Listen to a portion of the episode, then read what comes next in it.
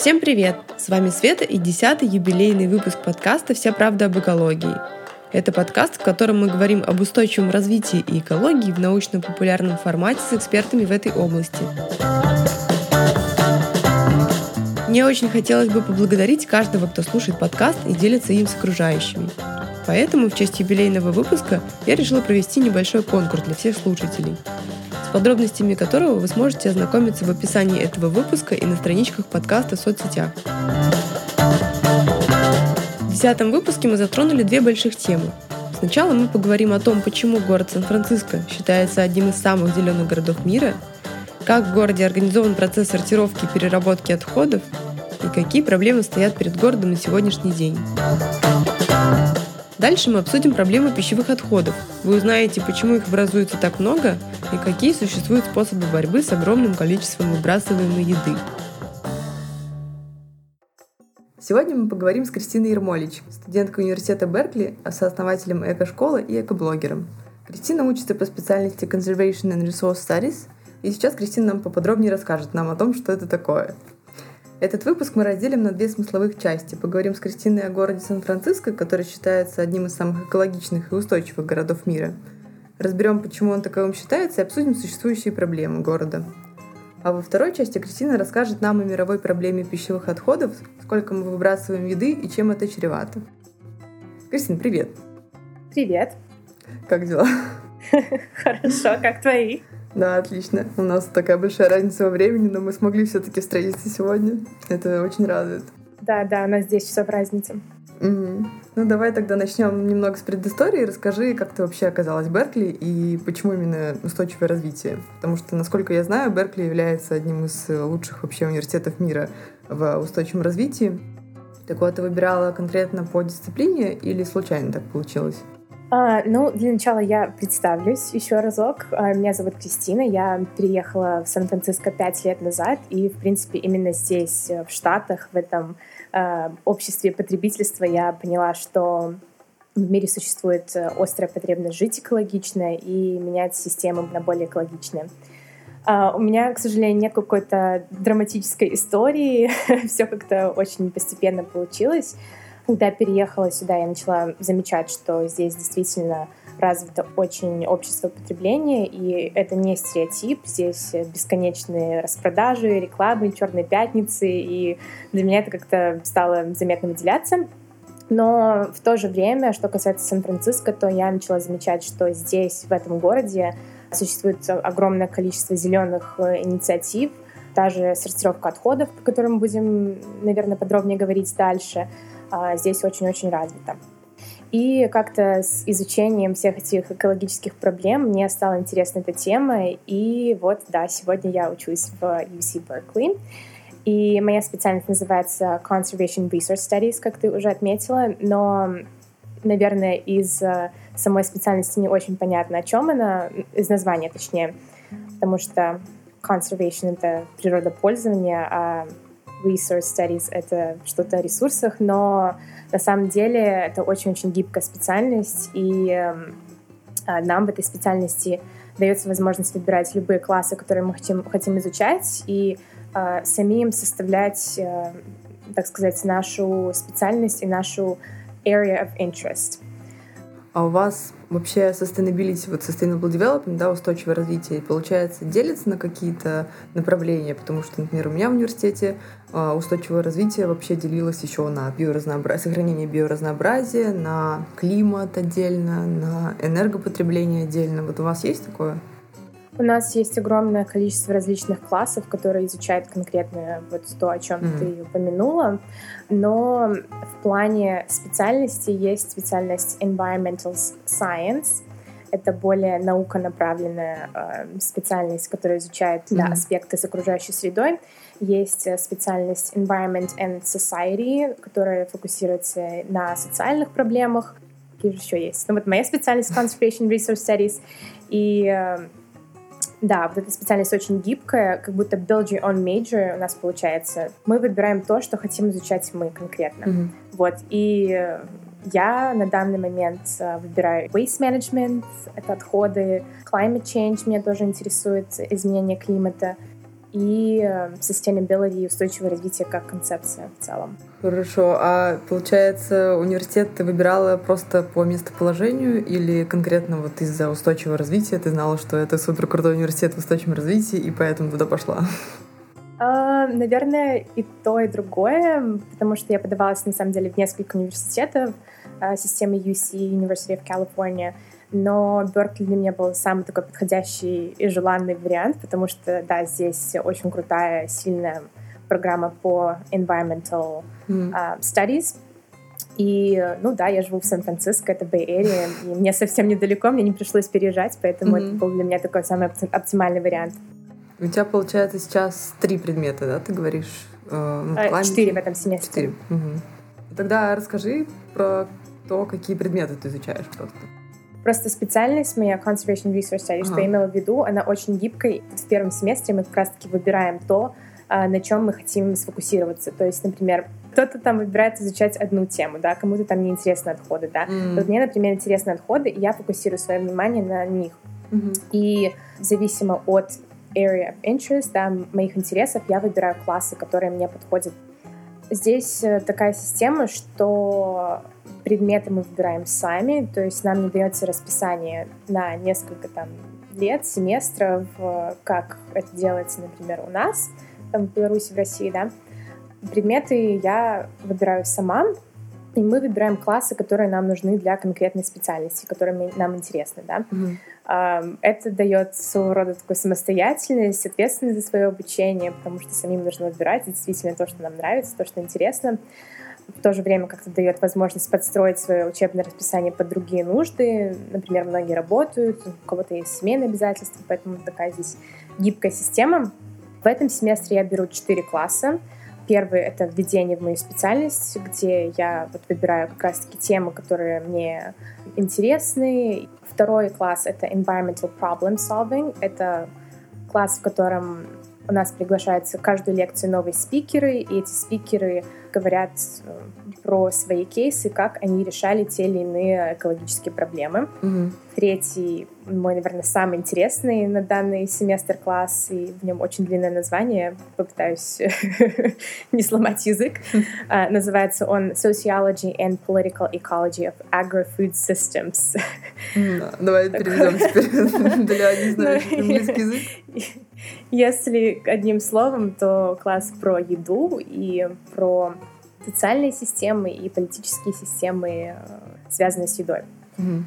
И последний класс в этом семестре, который я беру, это экология. И здесь можно сразу сделать такую небольшую отсылочку к твоему первому выпуску. Я слушаю все твои выпуски, кстати говоря.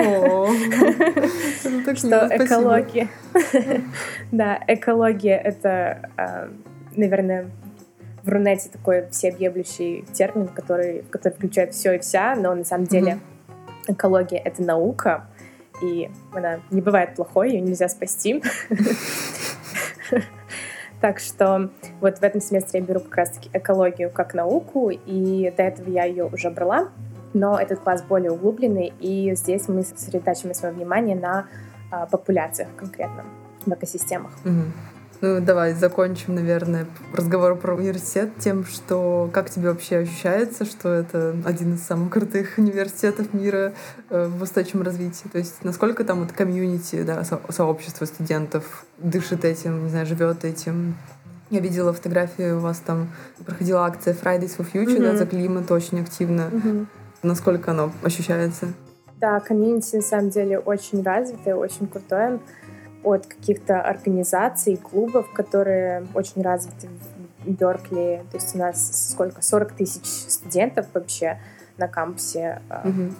И около 1200 различных организаций, и в том числе очень много зеленых э, клубов, зеленых организаций, которые топят за какую-то общую миссию. Да, вот буквально несколько недель назад у нас была большая акция студентов Fridays for Future — когда, по-моему, около двух тысяч студентов вышло на эту акцию протеста. Поэтому комьюнити на самом деле очень большое, и да, люди горят этой темой, хотят изменить мир. а еще совсем недавно UC Berkeley, вообще вся система University of California, да, университетские ой, э, калифорнийские университеты анонсировали, что будут забирать инвестиции из э, fossil fuel industry. То есть mm-hmm. вся система UC становится fossil free. Mm-hmm. У нас за это боролись, кстати, когда я училась тоже в университете Квинсленда. А, там тоже ребята прям выступали против того, чтобы университет хоть как-то был связан с э, нефтегазовой отраслью, с э, углем, потому что в Австралии Австралия вообще живет на том, что она экспортирует mm-hmm. уголь, очень много угля. И студенты, да, просто очень-очень много за это выступали, чтобы университет перестал эксплуатировать mm-hmm. как-то. Mm-hmm. Я бы тоже хочу найти цифру конкретно, потому что я об этом писала у себя в Телеграм. А, да? Да, всего портфолио UC составляет около 150 миллионов долларов. Ну, денег, которые на данный момент в этой отрасли, эксплуатирующей ископаемое топливо. Mm-hmm. Вот, поэтому это большое достижение. Надеюсь, и в Австралии тоже когда-нибудь они перестанут это делать, университеты. Хорошо, ну ладно, раз мы начали как раз обсуждение США, mm-hmm. Сан-Франциско, расскажи нам о Сан-Франциско потому что он всемирно известно считается зеленым городом, устойчивым городом. И так в чем вообще это проявляется, в чем его особенности, и действительно ли это так? То есть что вообще делается для того, чтобы этот город считался mm-hmm. таким зеленым? Да, на самом деле Сан-Франциско считается одним из самых устойчивых городов мира. Это передовой город в плане зеленых технологий, зеленых законов, вообще зеленого стиля жизни горожан. И Сан-Франциско, как правило, вот как город, всегда один, один из первых э, вводит какие-то запреты на те или иные неэкологичные продукты или practices в Калифорнии и в Штатах, в принципе. И тем самым для Штатов подает пример. Например, в Сан-Франциско стоит запрет на продажу пластиковых пакетов, на продажу пенопласта, в скором времени запрещаются пластиковые трубочки и так далее. То есть достаточно много таких зеленых законов. Например, SFO — это интернациональный международный аэропорт Сан-Франциско стал недавно первым аэропортом, который забанил продажу бутилированной воды в пластике. Теперь, да, теперь э, воду можно купить только в алюминии, ее продают. Это экологичнее, потому что алюминий можно перерабатывать. Вообще, в принципе, mm-hmm. металлы можно перерабатывать неограниченное количество раз. То есть а, бесконечное виду... количество раз. То есть да, она все еще продается. Угу, она все еще продается а, в одноразовом, просто... да, да, да, но угу. пластик забанили. Угу. Вот. И да, это экологичнее, потому что алюминий и металлы, в принципе, можно перерабатывать мож, э, неограниченное количество раз в то время как пластик можно переработать только 2-3 раза, потому что с каждой переработкой вот, э, его качество теряется, и, как правило, добавляется новый пластик, чтобы вот, поддерживать это качество пластика. Но вообще, в принципе, аэропорт пропагандирует, если можно так сказать, то, чтобы люди приносили свою тару, свои бутылки и рефилили воду в фонтанчиках. Mm-hmm. Ну или просто с фонтанчиком, да? Да, да. Или просто немножечко пить. Ага, хорошо. А, да, еще я видела у тебя пост был как раз про Сан-Франциско, про то, что это город считается zero waste, да, ноль отходов. Но ты в основном говорила про отходы, как mm-hmm. отходы производства, отходы, не знаю, food waste, пищевые. А что касается остальных инициатив, например, по энергетике, по транспорту, делаете ли какие-то инициативы по уменьшению использование транспорта, автотранспорта и, может, что-то еще? Водопотребление, например. Да, на самом деле большое количество различных инициатив есть у города. У нас есть э, организация, которая называется SF Environment, и у нее есть различные проекты, Например, один из моих любимых проектов — это Healthy Nails. Это здоровые ногти. В этом проекте идет работа над тем, чтобы все салоны для ногтей в Сан-Франциско использовали только toxic-free nail polishes, то есть без uh, химикатов. Да, ну для тех, кто пользуется лаками для ногтей, Five Free — это такой, uh, такой лейбл, который лучше искать на на лаках э, лучше всего покупать лаки с отметкой 10 free, 10 free. А, подожди, а что значит эти 5 free, ну, 5-10, это что mm-hmm. значит? Это распространенные соединения, которые токсичны, и, mm-hmm. как правило, они добавляются в лаки. Вот. И сейчас идет большой тренд на то, чтобы перестать использовать э, эти соединения. 5 free э, — это такой минимум самый, и в последнее время 10 free. Угу. Я думаю, что мы что-нибудь прикрепим, потому что на слух плохо воспринимается. Да. Какую-нибудь статью Слушай. или что-нибудь такое. Ну вот, если не хотите носить токсины на, на своих ногтях, то ищите отметки с Five Free. Это 5 наиболее часто применяемых токсинов в лаках, и 10 Free — это самая высокая отметка. Вот.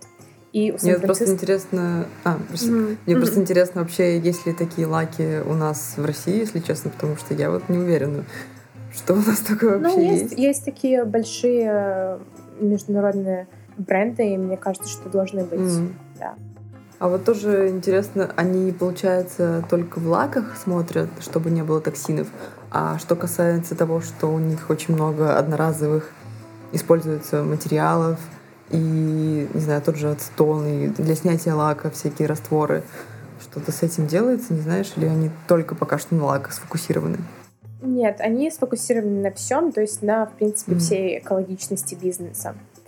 Mm-hmm. Ну, конечно, самая экологичная опция была бы отказаться от вообще лака ну, да. для ногтей, но не все к этому готовы, и я иногда тоже люблю себе так разбавить настроение лаком для ногтей, поэтому если отказаться возможности нет, то по крайней мере, использовать нетоксичные альтернативы, да, которые не будут э, вредить нашему здоровью и mm-hmm. впоследствии оказываться в окружающей среде и при детей. Ну, лаки — это одна такая из инициатив. Mm-hmm. Да, если, может, что-то есть про транспорт, вот как раз как они борются с уменьшением автотранспорта mm-hmm. в городе. Вот, кстати, один из недавно подписанных законов, буквально Сан-Франциско подписал закон о том, чтобы сделать Маркет-стрит, это одна из самых главных улиц э, в Сан-Франциско, сделать ее car-free, то есть без машин. Mm-hmm. Пока что не могу сказать, каким образом это может повлиять, но, наверное, это уберет какое-то количество машин из трафика, и люди смогут предпочесть э, доехать на велосипеде, либо же пройтись пешком, либо же использовать публичный транспорт, да. Mm-hmm. Может быть такое, как side effect, как бы, что э, это повлияет на еще большее количество машин, стоящих в пробках, и тем mm-hmm. самым увеличит эмиссии. Ну, такое, это я просто уже... Наверное, Рассуждение. Рассуждение, да. А есть какие-то, ну, сейчас уже ограничения введены там по въезду в центр, может быть, или нет? Просто я вот, если честно, вообще не знаю про Сан-Франциско. Есть ли там какие-то инициативы именно по ограничению движения на автомобилях? Пока что ограничений нет, кроме вот этой mm-hmm. инициативы, которая была подписана. Mm-hmm. Это Маркет-стрит, большая улица. Но в то же время есть инициативы, которые работают над тем, чтобы увеличить место для байкеров, для велосипедистов, mm и сделать больше дорожек для велосипедистов, более удобную инфраструктуру. То есть, в общем, насколько я понимаю, все-таки он считается устойчивым именно в плане использования отходов. Так? По поводу переработки отходов это да, один из факторов, но и другие другие инициативы тоже, тоже влияют на это. То есть те же mm-hmm. инициативы с, с салонами для ногтей, те же ну, какие-то инфраструктуры для велосипедистов. То есть очень много инициатив. Конечно, хотелось бы о них обо всех поболтать здесь, но я думаю, что а, так mm-hmm. как я свое внимание фокусирую на отходах, то мы будем mm-hmm. об этом говорить. И... Да, давай тогда, раз уж мы подошли к отходам, mm-hmm. ты говорила про процентное соотношение в одном из своих постов угу. переработки отходов в общем мире и в Сан-Франциско, что там какой-то просто высочайший уровень переработки отходов. Угу. Вот расскажи нам поподробнее, пожалуйста, про это. Ну да, по поводу переработки отходов, Сан-Франциско она очень развита. И у нас перерабатывается около 80% всех отходов. Это просто очень высокий показатель для города. Да, то есть mm-hmm. 80% отходов отправляется либо на переработку, как recycling, либо компост. Вот, и только 20% отправляются mm-hmm. на полигоны. Это, еще раз повторюсь, очень высокий показатель для городов. Это очень круто. И как же это достигается? Расскажи нам. достигается в первую очередь сортировкой отходов. То есть у нас есть три э, разные бака. Бак для recycling, для компоста и для landfill, полигонных отходов. И вот э, буквально полгода назад именно у меня в районе поменяли баки, и э, нам дали большие баки для переработки отходов, для recycling. Э, то есть его, этот бак увеличили, а тот бак, который для landfill, для полигонных отходов, его сделали в два раза меньше. Потому что идет, э, во-первых, спрос на то, чтобы перерабатывать больше, и да, идет спрос на то, чтобы отправлять меньше на полигоны как на районном уровне, так и на городском. В принципе, Сан-Франциско стремится стать Zero Waste городом. А пока что эта цель немножечко передвинута. Она изначально была поставлена к 2019 или уже 2020 году. Сейчас эту цель передвинули на 2030 год. Но, в принципе, много различных компаний по тому, чтобы люди правильно сортировали отходы свои в городе. А, вот а расскажи, кстати, про пищевые. Куда свозятся пищевые mm-hmm. отходы, mm-hmm. если ты знаешь? Пищевые отходы тоже собираются отдельно. Это органика, которая впоследствии отправляется на компост. И Сан-Франциско отправляет все свои органические отходы в а, город, называется он Бакервилл, он находится под Сакраменто. Там есть большой, огромный завод, который занимается тем, чтобы компостировать эти отходы. То есть mm-hmm. компост, он развит именно на городском уровне, и все те отходы, которые отправляются на этот завод, э, проходят через э, специальную систему компостирования, где регулируется влажность, где регулируется температура, э, другие факторы, которые очень важны для того, чтобы правильно компостировать. Вот. И потом из этой органики получается компост. Это удобрение, которое используется, кстати говоря, локально и никуда не продается то есть в другие штаты используется локально, потому что у нас э, в Калифорнии очень развита винная индустрия. Вот весь этот компост используется здесь локально именно на винной индустрии. А, то же самое могу сказать про стеклянные отходы, потому что они не, тоже не экспортируются никуда, остаются именно у нас э, здесь локально, опять-таки же за винной индустрией, потому что стекло перерабатывается именно здесь, угу. и потом используется для винных бутылок.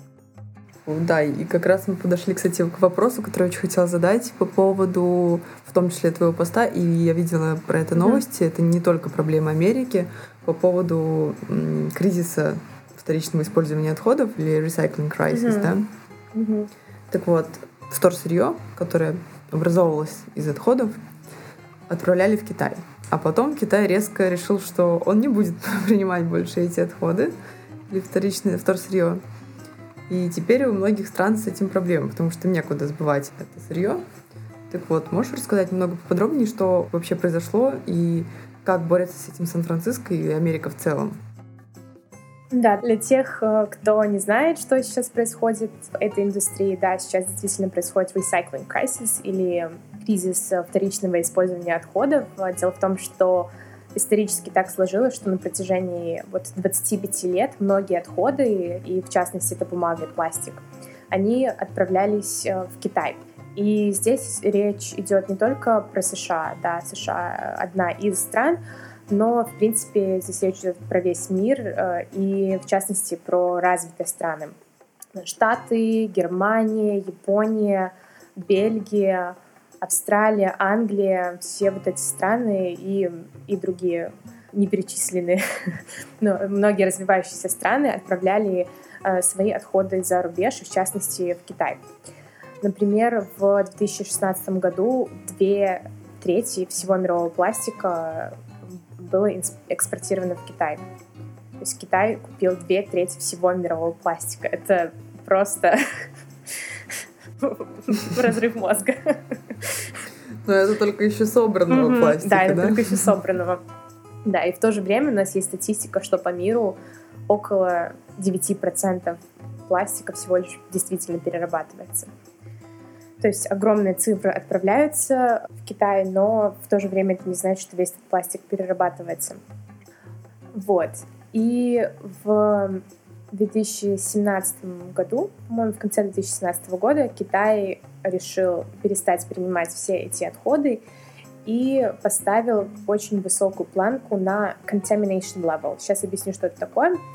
Um, contamination level — это как бы уровень загрязнения в отходах, которые отправляются.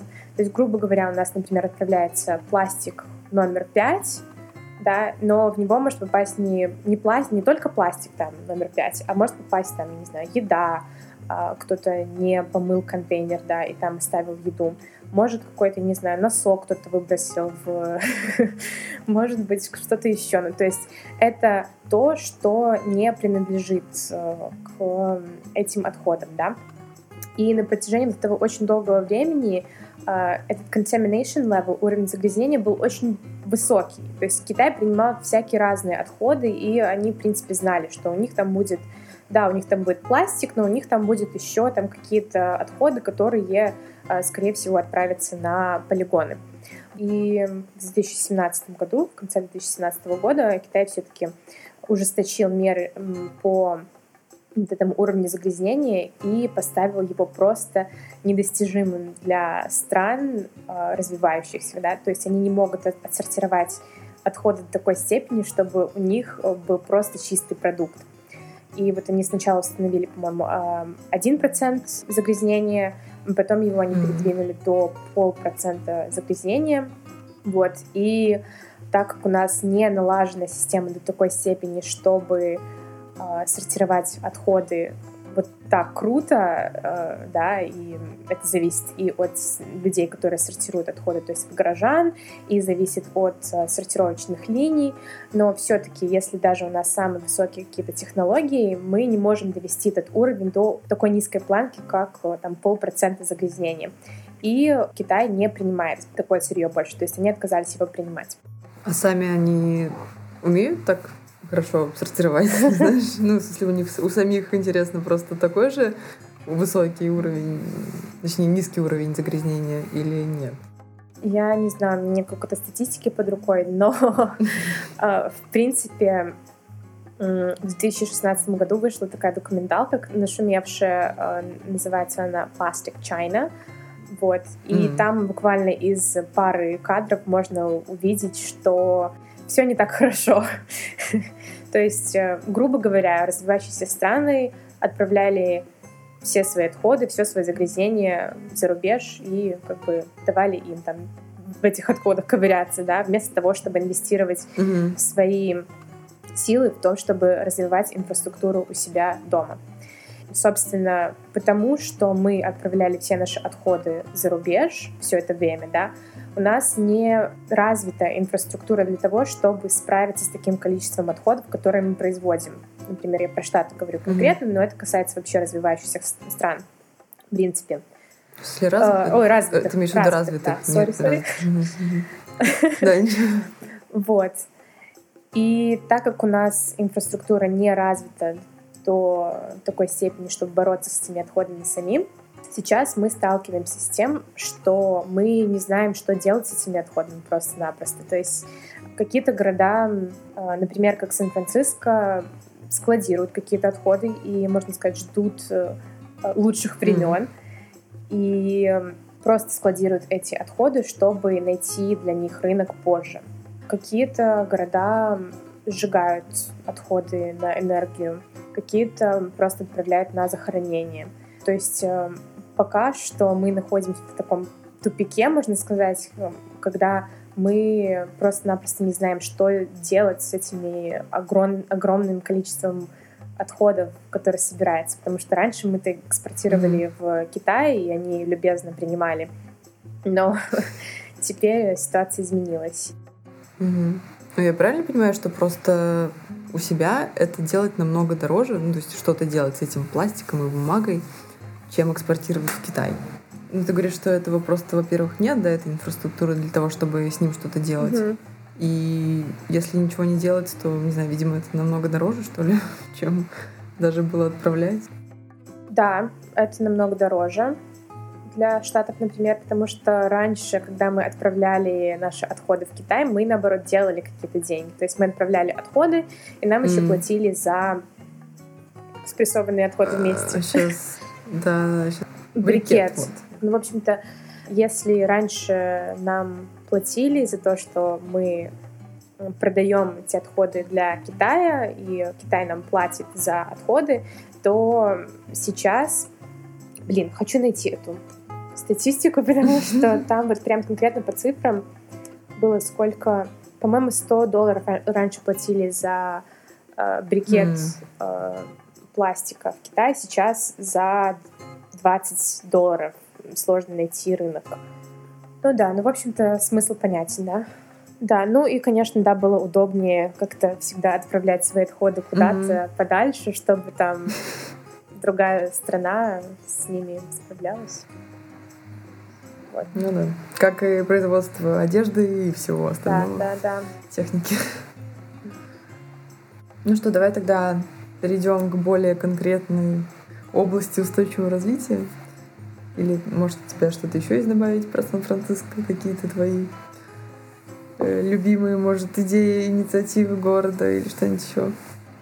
Расскажи напоследок про Сан-Франциско что-нибудь из последних новостей. Вот помимо, ты говоришь, того, что они хотят сделать пешеходную улицу главную, может, что-то еще угу. у вас произошло интересного в области устойчивого развития?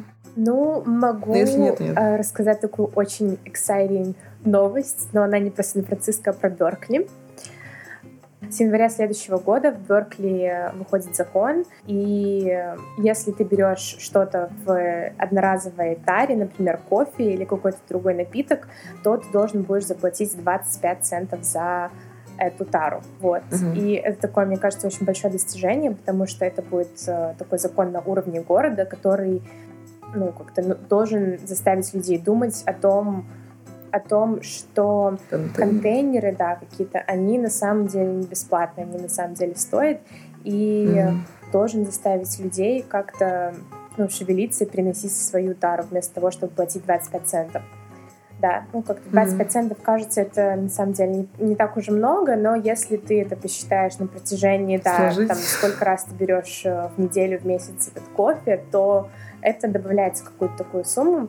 И вот город долго как бы думал насчет того, какую все-таки цифру выбрать, потому что не хотела что-то очень-очень такое низкое, например, там 10 центов все-таки как-то не будет иметь эффекта, потому что, ну, 10 центов там, там, как-то это не очень заметно, да, mm-hmm. вот, не хотела что-то очень высокое тоже, там, например, целый доллар, доллар, это было бы очень пугающе, да, но 25 центов это такой mm-hmm. прямо вот золотая середина, где не слишком мало, не слишком много, и люди будут дополнительно платить эти 25 центов за одноразовую тару. А это касается только кофе или остальных контейнеров тоже? Это будет касаться э, контейнеров напитков, да. А, напитков. Угу. Угу. Понятно. Угу. Ладно, я думаю, все, можно заканчивать Сан-Франциско на, на сегодня пока что. Давай, да, перейдем тогда к просто устойчивому развитию, да, к областям устойчивого развития, экологии. Так вот, я так понимаю, что то тебя э, в особенности интересует сейчас тема пищевых угу. отходов. Так? Да, да. Вот э, почему? Расскажи, почему именно эта тема и или отходы в целом. Я думаю, что пищевые отходы это как раз то, о чем мы сегодня будем в том числе говорить. И это как-то угу. более интересно. Ну, по поводу пищевых отходов у меня есть тут такая статистика под рукой, очень шокирующая. Например, ежегодно пищевые отходы составляют около одной трети всех продуктов питания, производимых в мире для человека, который потребляется. Это около 1 миллиарда тонн. Ну, просто одна треть всех продуктов питания, представляете, просто берется mm-hmm. и выбрасывается, либо теряется в цепочке. Это очень много. Когда мы говорим про еду, мы, как правило, думаем там, ну, это всего лишь еда, это органическое, это органика, то есть мы это просто там выбросим, и оно все разложится достаточно быстро но мы не, как правило, мы не думаем о том, что еда — это ресурсы, которые были потрачены на то, чтобы ее произвести. То есть, например, кукурузина — это не просто кукурузина, это огромное количество воды, это энергия, это транспорт, перевозка и так далее. То есть это огромное, нужно смотреть на всю цепочку, да, производства какого-либо продукта. Как правило, мы не задумываемся о том, что э, это ресурсы, которые стоят, огромное количество ресурсов, которые стоят за тем, чтобы произвести еду. Вот. Еще у меня есть такая статистика, которая как бы, связана с э, изменением климата тоже. А если бы пищевые отходы были страной, то она была бы третьей в мире страной источником парниковых газов в мире. Mm-hmm.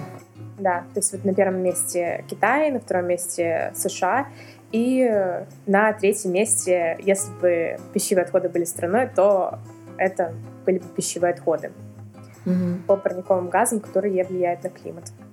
Поэтому это такая достаточно э, острая тема э, в современном mm-hmm. мире. Как же тогда, почему так происходит и почему, получается, одна треть еды в мире выбрасывается? Что, mm-hmm. Ну вот на каких этапах она теряется? Можешь mm-hmm. подробнее рассказать про это?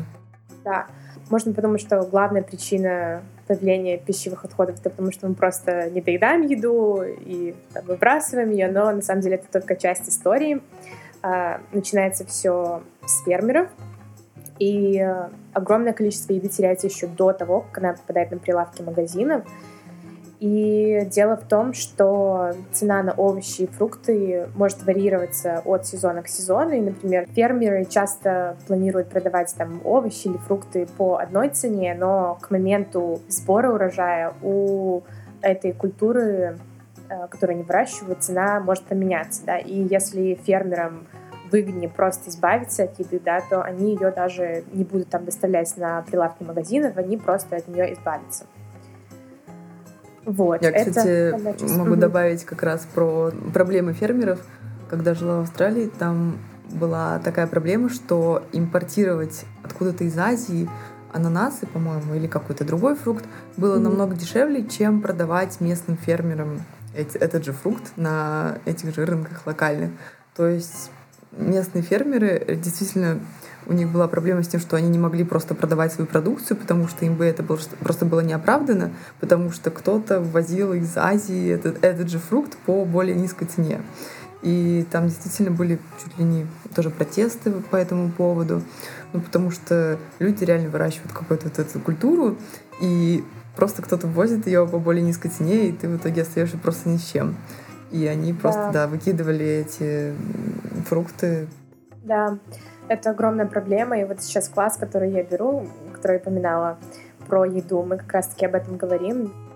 Хорошо, а дальше, помимо фермеров, да, после того, как угу. мы прошли этап с фермерами, что происходит дальше? Угу. Ну, еще с фермерами такая штука, которую стоит отметить, это стандарты на красоту. Mm-hmm овощей, да, если там овощ или фрукт не прошел кастинг, то его, как правило, оставляют на поле, потому что мы, как потребители, мы требуем каких-то таких и визуальных, идеальных визуальных стандартов, mm-hmm. да, то есть мы знаем, как выглядит помидор или там капуста, если она чуть больше или чуть меньше, то с ней, наверное, что-то не так, нашему глазу это не совсем нравится, поэтому вот такие овощи, а, несмотря на то, что с ними все в порядке, то есть они точно такие же вкусные, точно такие же полезные, они могут выбрасываться. Вот. Такие овощи могут там скармливать как корм скоту, их тоже могут там отправлять на благотворительность, но тоже, опять-таки же, только если это для, фермер, для фермера имеет какой-то экономический смысл. Mm-hmm.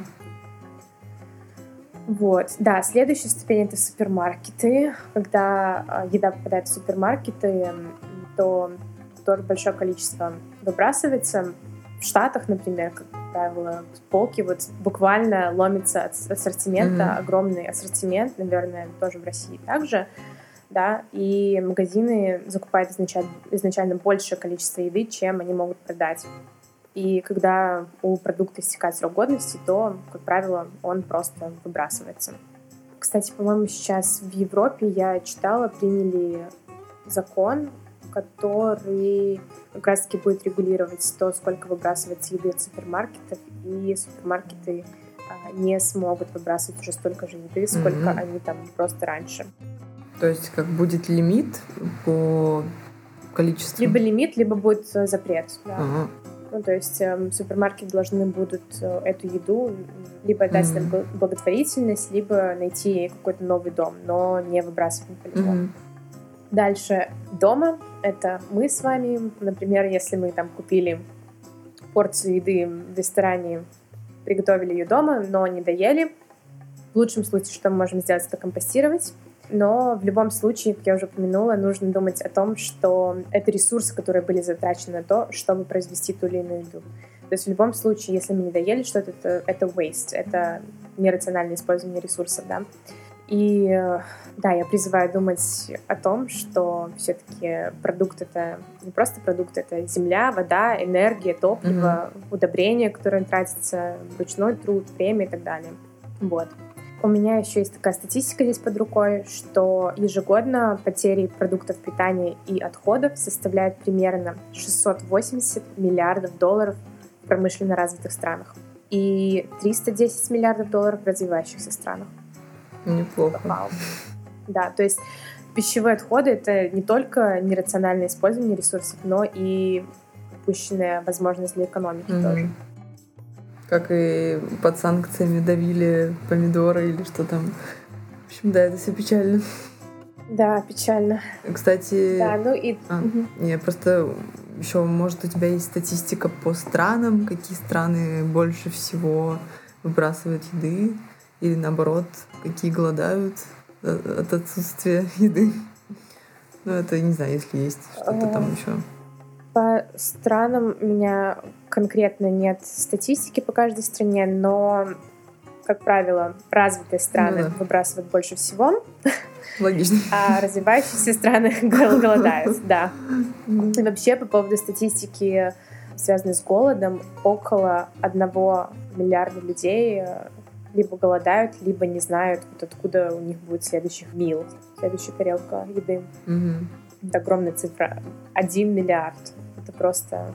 Ну, то есть нас на планете сколько? Почти 8. Ну, да, почти уже почти. Кстати, да.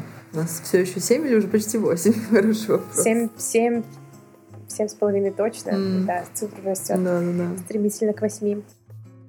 Да, ну, так, да, кстати... поэтому это большая ага. такая проблема. И еще хочется коснуться того, что, да, есть большая связь с климатом, то есть когда мы, когда мы отправляем от, органические отходы, там, те же недоеденные остатки еды и так далее на полигоны, то на полигонах они спрессованы и нет доступа к кислороду. И из-за отсутствия кислорода отходы выделяют один из парниковых газов метан, который влияет на глобальное потепление в среднем от 30 раз больше, чем углекислый газ. То есть это тоже огромная проблема, потому что парниковый газ, он сильнее работает, чем углекислый газ, и появляется от отходов органических. Да. Как и от коровок, которые пасутся. Да. В том числе, да. Так вот, да. Я тут, кстати, недавно посмотрела фильм, называется Just Eat It, или на русском «Да есть нельзя выбрасывать». В общем, в этом mm-hmm. фильме Пара из Канады пытается 6 месяцев прожить на только выброшенной еде. То есть они идут в супермаркеты вечером и роются в их отходах и просто находят тонны выброшенной еды и на этом всем питаются, собственно. Так вот, как ты думаешь, возможно ли такой, возможно ли такой эксперимент в других странах?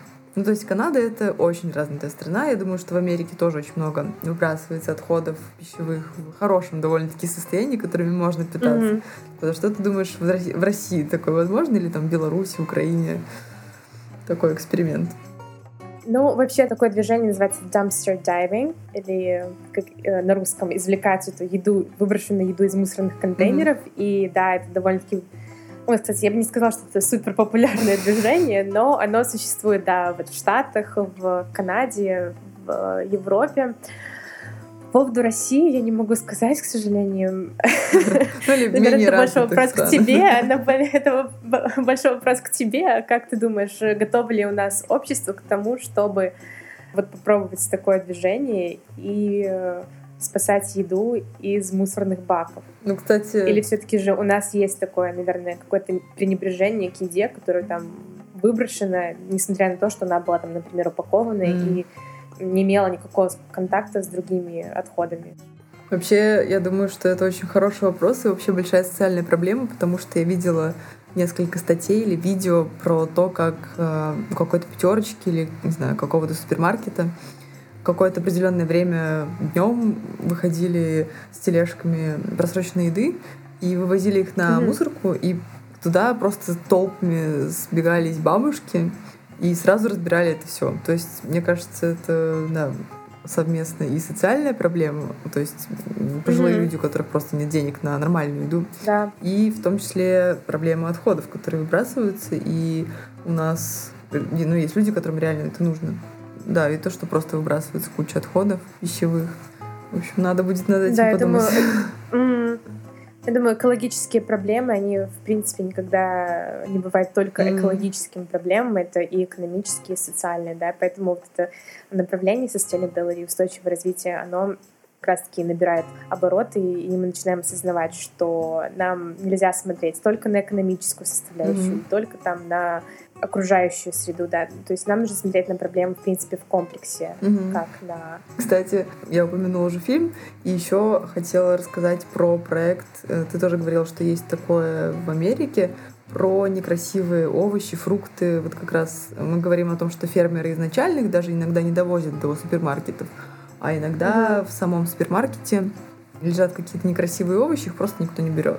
Так вот, по-моему, во Франции, я тоже добавлю ссылку, есть проект, который просто благодаря своей маркетинговой кампании э, сделал так, что люди реально становятся заинтересованными в том, чтобы купить некрасивые овощи, mm-hmm. потому что там какая-нибудь какой-нибудь плакатик, что вот я такой некрасивый, на самом деле я такой же съедобный. Да. Вот. И люди становятся заинтересованными в том, чтобы купить такие овощи, и они избавились там до какого-то нереального количества тоже пищевых отходов обязательно добавлю. Да, это очень круто. Вот, mm-hmm, ты говорил, mm-hmm. что даже есть название да, на самом деле, какое-то в Америке. Да, э, из Франции это все началось, mm-hmm. вот именно из этой компании, про которую ты говоришь, но у нас есть тоже проект, э, точнее компания, которая называется Imperfect Produce, э, недавно переименовались в Imperfect Foods, и они изначально зародились здесь, в Бэй-Эрии у нас, но сейчас у них уже есть несколько отделений по штатам, и у них, в принципе, вот такая тоже похожая программа, где они работают с фермерами и спасают те самые некрасивые овощи, то есть их не выбрасывают, а они их э,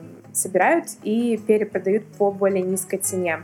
И опять-таки же такой экономический выигрыш для потребителя, потому что я могу купить те же овощи, да, пускай они там не такие mm-hmm Э, красивые, не прошли кастинг, но они такие же вкусные, да, я могу купить по меньшей цене.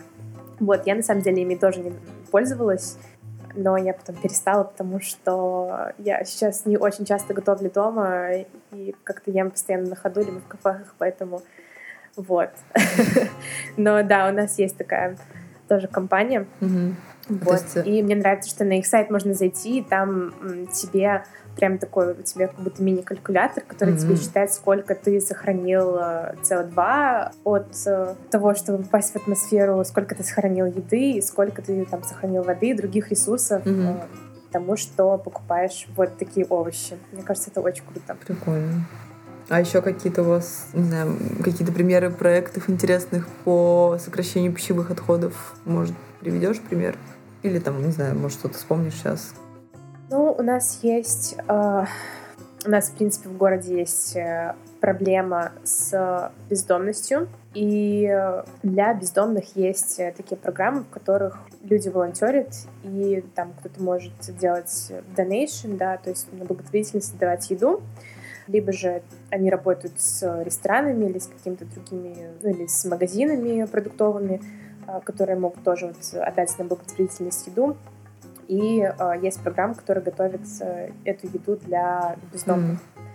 Вот, например, одна из. Ну, я, кстати, вспомнила еще у нас наконец тоже вводятся такие инициативы, организовываются. Сейчас у нас появился проект «Еда спасет мир», но мы о нем, кстати, тоже говорили в предыдущем выпуске. Вообще, мне кажется, сейчас все больше и больше появляется проектов, которые нацелены как раз на то, чтобы остатки еды вот в кафе, в ресторанах, что-то с ними делать, а не просто выбрасывать, и это очень круто. Вот, тоже, если найду какие-то другие примеры, обязательно добавлю. Да, вот. это круто, что тема начинает mm-hmm. развиваться. Да, ну и мне как-то тут недавно написали в подкасте, в комментариях, в отзывах, что мало информации прикладной, так что давай, может, для наших слушателей э, сможешь дать советы по тому, что вообще можно делать, чтобы минимизировать вот эти пищевые отходы, количество пищевых отходов, которые производятся хотя бы на уровне потребителя, mm-hmm. да, то есть если мы не фермеры, не да. супермаркеты, то хотя бы что мы можем сделать лично для того, чтобы уменьшить эти отходы. Да, конечно. Сейчас я открою, у меня есть такой чек-лист с Дашей. Можно его прикрепить тоже. Mm-hmm. Я бы посоветовала начать э, всегда с анализа, такого самоанализа того, какие у вас есть проблемные зоны. Да? То есть, грубо говоря, загляните в холодильник, посмотрите, что у вас там просроченное, что э, можно доесть, что уже там, нужно выбрасывать и так далее. Да?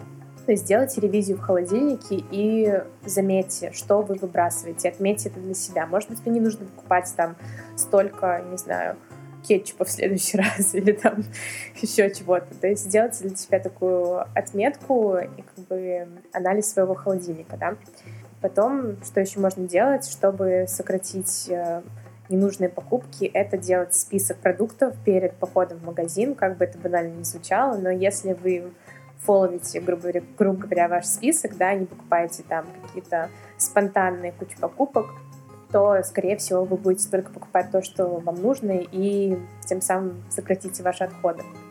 Выбирайте уродливые или некрасивые овощи, выбирайте одинокие бананы. Mm. Тоже у одиноких бананов своя печальная история, их выбрасывают чаще всего, поэтому покупая одинокие бананы, вы можете их э, спасти от свалки. Э, Еще я бы порекомендовала вести Meatless Mondays или другой какой-то день без мяса, либо же вообще отказаться от мяса, потому что тоже с мясом у тебя были какие-то подкасты или что-нибудь такое? Нет, про мясо. Ну, мы говорили как раз, Даша, про климат и про то, что э, угу. потребление мяса очень сильно влияет на изменение климата. Да, да. Вот, я бы порекомендовала делать либо Meatless Monday, либо же другой какой-то день, либо отказаться от мяса там несколько раз в неделю, потому что мясная индустрия тоже использует огромное количество ресурсов, и э, это количество ресурсов намного больше, чем mm-hmm. производство тех же растительных mm-hmm. альтернатив.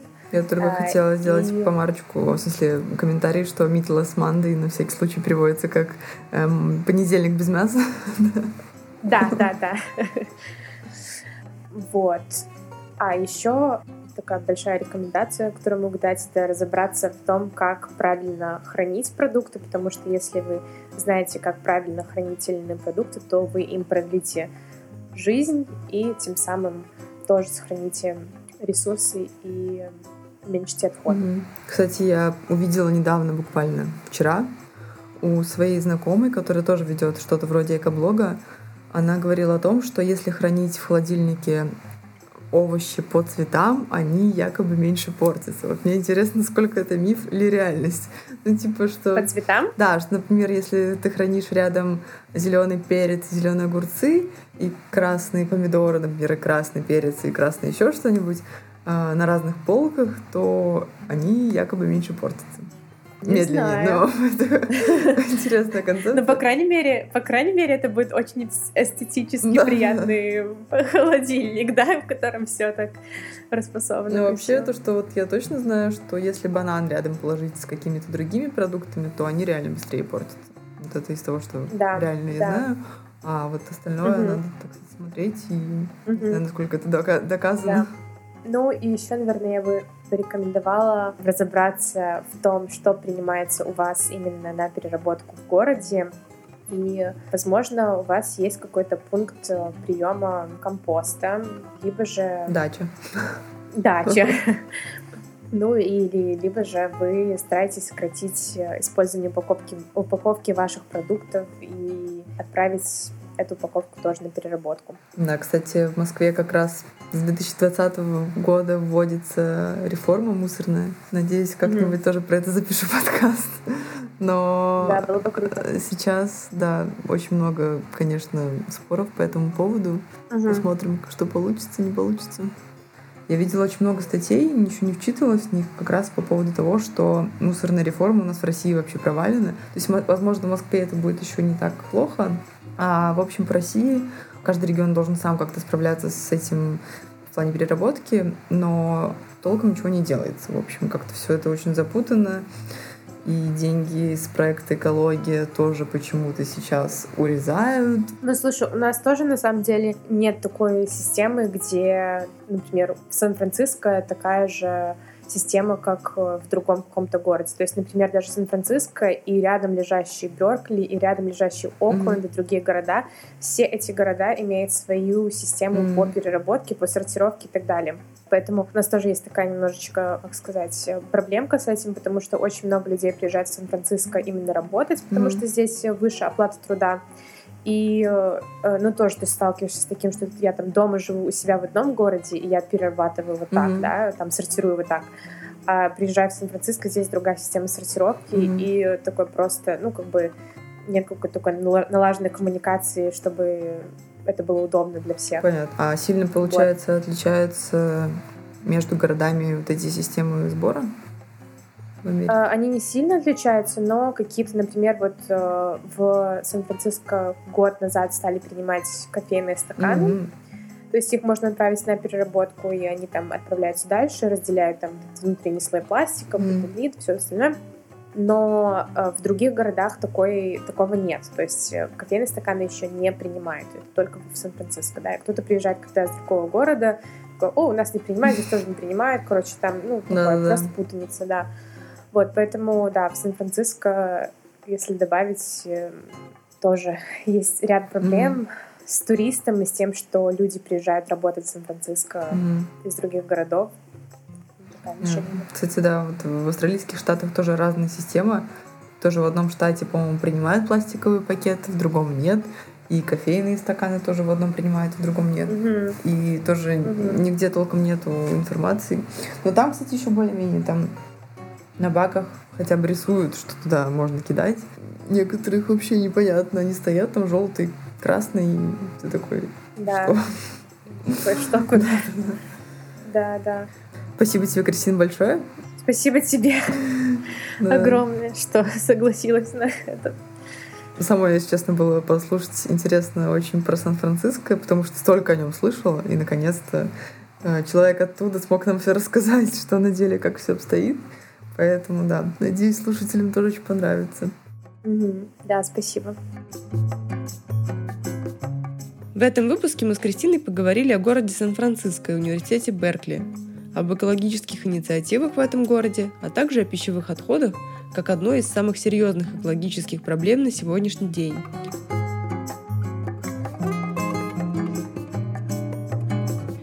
Не забывайте оставлять свои отзывы о подкасте, подписываться на нас на всех удобных для вас платформах и в соцсетях, где вы также можете задавать вопросы нашим гостям, на которые мы с удовольствием ответим в следующих выпусках.